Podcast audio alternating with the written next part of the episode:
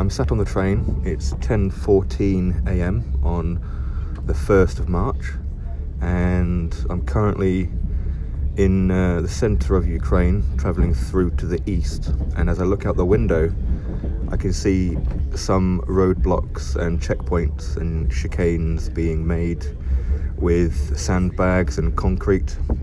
So people are really stepping up uh, the defences of their villages and cities by uh, making it harder for any approaching uh, Russians to, to enter.